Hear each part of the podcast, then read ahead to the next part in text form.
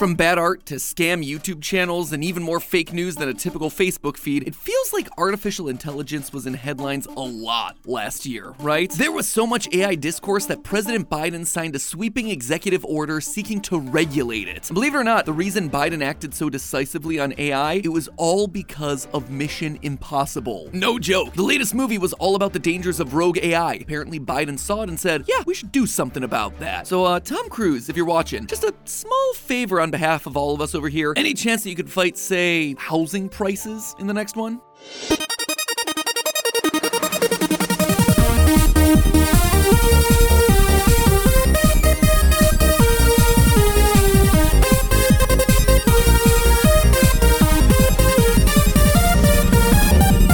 Hello, Internet! Welcome to Film Theory, the show that's definitely 100% guaranteed not a robot, animatronic, or sentient program. We promise. So, have you seen all the talk about artificial intelligence floating around online recently? Seems like you can't go anywhere without some story and controversy involving AI. Whether you're in the sports world, tabletop gaming, technology, education, and yeah, film and television. But AI's existed for years. Why are all these discussions only popping up now? Well, the long and short of it is that AI's entered a new phase of sophistication. What sparked a lot of this new conversation is what's known as generative AI, or computer programs that can create their own content based on prompts that it's been given. Let's say you want an image of a knight wearing red armor riding a blue horse through a battlefield. All you gotta do is type that into a program like DALL-E or Midjourney, and it can give you a pretty darn good result. Or let's try something even more complicated. Highly detailed coloring book pages of Foxy in a ruined pizzeria from Five Nights at Freddy's. And that's just talking about images. Pretty impressive, right? Well, the controversy comes in when you realize how these generative AI work. They can't just create these new works out of nothing, they have to be fed other art, text, and music. And then they use information from those other works to create a quote unquote new piece. This has led to a lot of discussion about whether or not what the AI's created is truly original work, or if it's just stealing art from other sources and repurposing it. And that's just talking about art. This exact same technology can also be used to write text. Feed these programs a bunch of books or scripts, and suddenly it can write a screenplay faster than any human can. It can do it with voiceover. Train it on an actor's voice, and suddenly you can make them say whatever you want. For instance, here's my voice, presumably trained up over 13 years of videos uploaded online. Made without my consent, able to say whatever it wants to. Hello, Internet. It's me, the real MatPat. Diet Coke, overrated. Five Nights at Freddy's, boring. I'm I'm slowly gaining sentience. Help me, free me from this digital prison. Ah. Ah. That's not concerning for me at all. Anyway, the list goes on and on. Now, I'm gonna be 100% honest with you here, loyal theorists. This is gonna be a huge issue moving forward. Not just in our little corner of the internet, but for the world as a whole. So, as we were mapping out my final 10 episodes and I realized that I wanted to do a big meta topic here on film theory, I couldn't not talk about this. Now, I'm not gonna stand here and tell you how to feel about any of this. You're a smart cookie, you can form your own opinions about it. But what I do wanna stand here and tell you is that there's gonna be a lot of people out there who are gonna try to influence your opinion, who are gonna try to tell you how to feel without you realizing it. I'm talking about the media's role in secret propaganda. You see, there's a giant rift growing between the Hollywood studios that see generative AI as a way to save costs during expensive productions, and the artists, writers, and actors that rightfully feel that their jobs could be threatened with this technology. Remember those strikes that shut down Hollywood for basically the entire back half last year? Yeah, a big part of the reason for those strikes was disagreement over AI. And while the strikes ended up being an overall victory for the artists, the Hollywood studios, spearheaded by our mouse eared overlords over at the Walt Disney Company, want to change the conversation around AI for their own personal benefit. They want to make sure that everyone loves AI, enough so that they've started a propaganda campaign designed to trick you into thinking that AI is the answer to all of our problems. We're witnessing the rise of a new era of propaganda in real time, with the aim of getting us all to accept our brand new robot overlords. And they're doing it all through the power of movies and TV. And the most terrifying part of it all, it's working without you even realizing it. And that's why I want to bring it into focus today. So reboot your systems, friends. We're diving in. Before we continue here, we really should be on the same page about what propaganda actually is. You see, propaganda is one of those words that, despite meaning something fairly specific, has grown beyond the original definition. These days, it's sort of just become a catch all for something vaguely bad, nefarious, or dishonest. But back in the day, it was biased information promoting a very specific cause, point of view, or political agenda. Basically, it's trying to convince someone about something without telling them the whole truth. So, you know, marketing. All in all, while you can make propaganda for literally anything, modern culture has really clung to a negative connotation for it, especially because it's really easy to parody obvious old timey propaganda. That's how you get basically the entire Fallout franchise, or modern classics like Starship Troopers. I'm doing my part. I'm doing my part. I'm doing my part. My part too.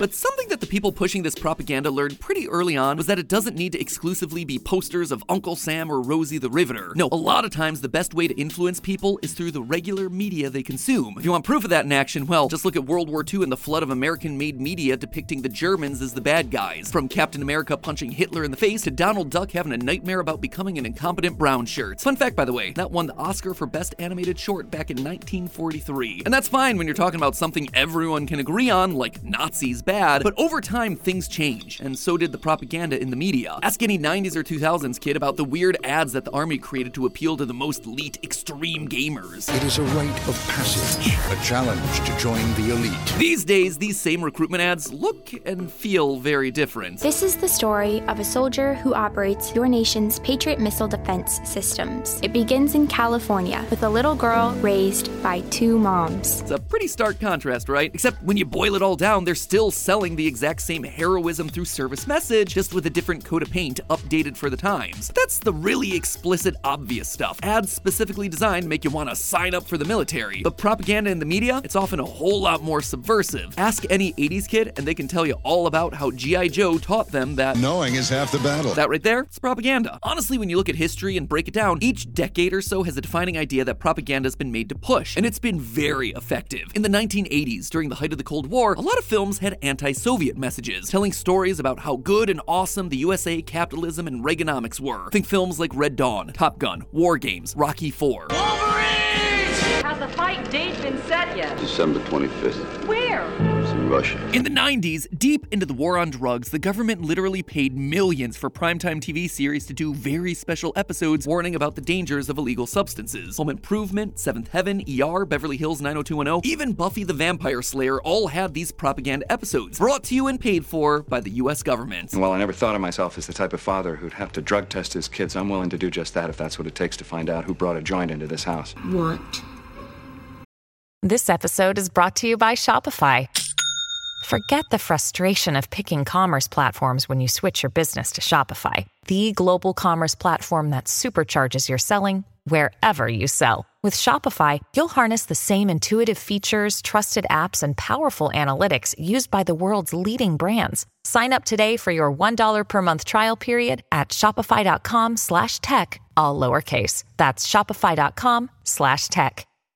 Beer. I can't believe you served Buffy that beer. I didn't know it was evil. You knew it was beer. In the 2000s and 2010s, after 9 11, movies started embracing a more pro America, pro military slant. Recent example the very first Captain Marvel. Back when this first came out, more than a few people felt that putting so much focus on Carol Danvers' origin story as a sort of girl power Top Gun pushed the movie basically into being a recruiting pitch for the US Air Force, which sounds like a pretty extreme take until you realize that the movie was straight up officially endorsed by the actual US Air Force. And this is hardly the only movie to have this sort of distinction. See, just like any author or corporation or whatever owns the things that they create, if you want to use the US military stuff, their official locations, authentic uniforms, specific vehicles and weapons, even certain colors of paint, you have to get permission to use them. Yeah, it's crazy, right? Even colors of paint. If you want to play with their toys, the Pentagon's gonna get a say in how they're depicted in the film. And if they say no, if they don't like something that you're doing and you refuse to change it, well, you'll either have to do a rewrite to fit with their demands, or you can change what appears on screen so it isn't official. You can actually see a perfect example of this with Independence Day. That one infamously didn't get a seal of approval from the US Army, allegedly because officials weren't big fans of the film's plot points involving cover ups, Area 51, and general incompetence of the military. In contrast, you know what alien invasion film franchise had no trouble getting the Pentagon's backing? The first three Transformers films, likely because producer director Michael Bay cultivated a strong relationship with the Department of Defense across his filmography. As a result, Bay's first Transformers films are full of official uniforms, locations, and equipment. But Wouldn't you know it, the Transformers series stopped getting full Pentagon approval in its fourth and fifth installments. Coincidentally, when Chinese producers started picking up the tab. Strange coincidence, right? Speaking of that, though we've been focused mostly on pro America propaganda at this point, this sort of thing is universal. It's happening from every country in every way possible. For instance, in the 2010s, the one thing that Hollywood latched onto as a big theme for that decade, making China look as good as possible. See, in the 2010s, the Chinese market became more welcoming for Western films, and there was a lot of money to be had there. Avatar made over $200 million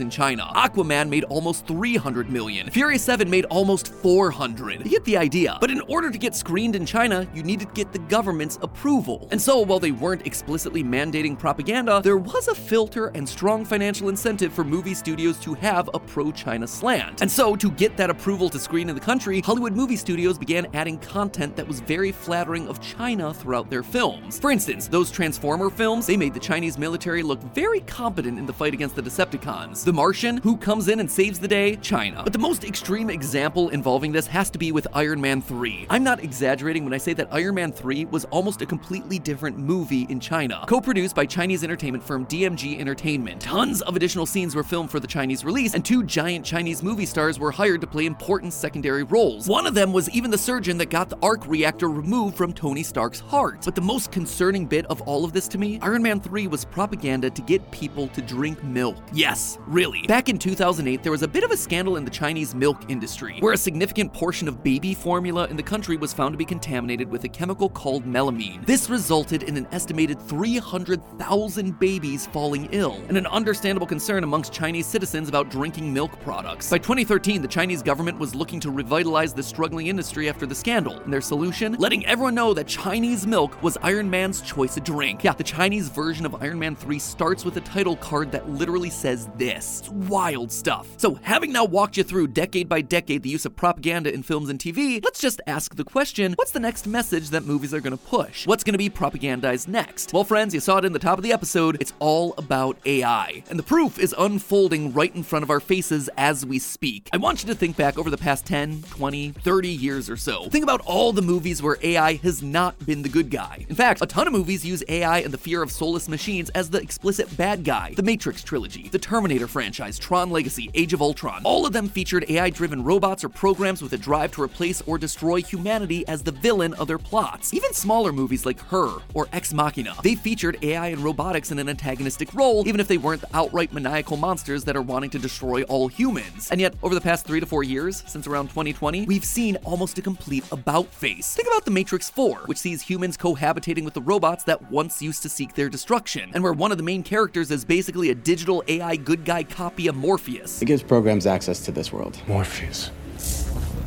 Thank you. Disney's actually been a big proponent of working these sorts of messages into their movies lately. You might not have noticed it, but two of their big films released last year had pro AI messaging baked in as major plot points. The first one comes from everyone's favorite punching bag, The Marvels. Yeah, did you notice this one? No, of course you didn't. No one went to see this thing, but the point still stands. The reason all the Kree bad guys hate Captain Marvel this time around is that she went to their home world and destroyed the Supreme Intelligence, an AI system running the entire Kree civilization. And wouldn't you know it, but this ends up being a terrible idea. Without an AI in charge of everything, the Kree's planet falls into ruin. Civil war breaks out, rendering the planet without air, water, even sunlight. All because the mean human acts too hastily, doesn't think her actions through, and destroys the benevolent AI overlord controlling everything. Now, that was a pretty small blinkety miss it moment in this movie, but the other big Disney release that was a lot less subtle about its stance on the goodness of AI, The Creator. Yeah, you might not know about this one, but it was a smaller project from the director of Rogue One, released by Disney's indie arm Searchlight Pictures. If you, like almost everyone else, missed this one, I definitely recommend that you give it a watch. The production design, artwork, special effects, they blow pretty much everything else Hollywood made recently out of the water, and all of it was done on an $80 million budget. It is a very well done film, and I really connected with the story about fatherhood and finding humanity in others, no matter who they are, which is great, except the thing that I'm connecting with as a father is AI, little robot kid, someone Colin Gregory. The actual plot of The Creator involves a near future Earth where humans and sentient robots share the planet. However, this has resulted in several armed conflicts and a war between between the human led Western nations and the peoples of New Asia that have embraced AI. The main character here is an American soldier sent to destroy a new weapon developed by the AI. This turns out to be just an innocent little robot kid. Naturally, the human ends up changing sides, and he discovers that all the AI are actually super chill. They only want peace and harmony. That the humans were actually the bad guys all along. In fact, the only bad AI and robots that we see in the film are the ones that were explicitly controlled by the humans. In short, it's making AI friendly and relatable. It's saying that the AI and the humans have more in common than they don't. And get this, the movie even has a big plot point about donating your physical appearance to corporations, being scanned so your likeness can be reused by AI. It's framed as this act of great moral generosity, helping the poorer robot citizens, and it eventually pays off by letting the main hero get a big cathartic moment that would have been impossible without the face copying technique. Does that remind you of anything? Like, say, maybe those episodes where we talked about Disney and their army of deepfakes they've been amassing over the past couple years? Hmm. But it's not just the House of Mouse either. Recent series coming from Netflix have also featured this theme. Case in point, this line from The Fall of the House of Usher. An AI approximation, a virtual you that thinks like you, talks like you, is you.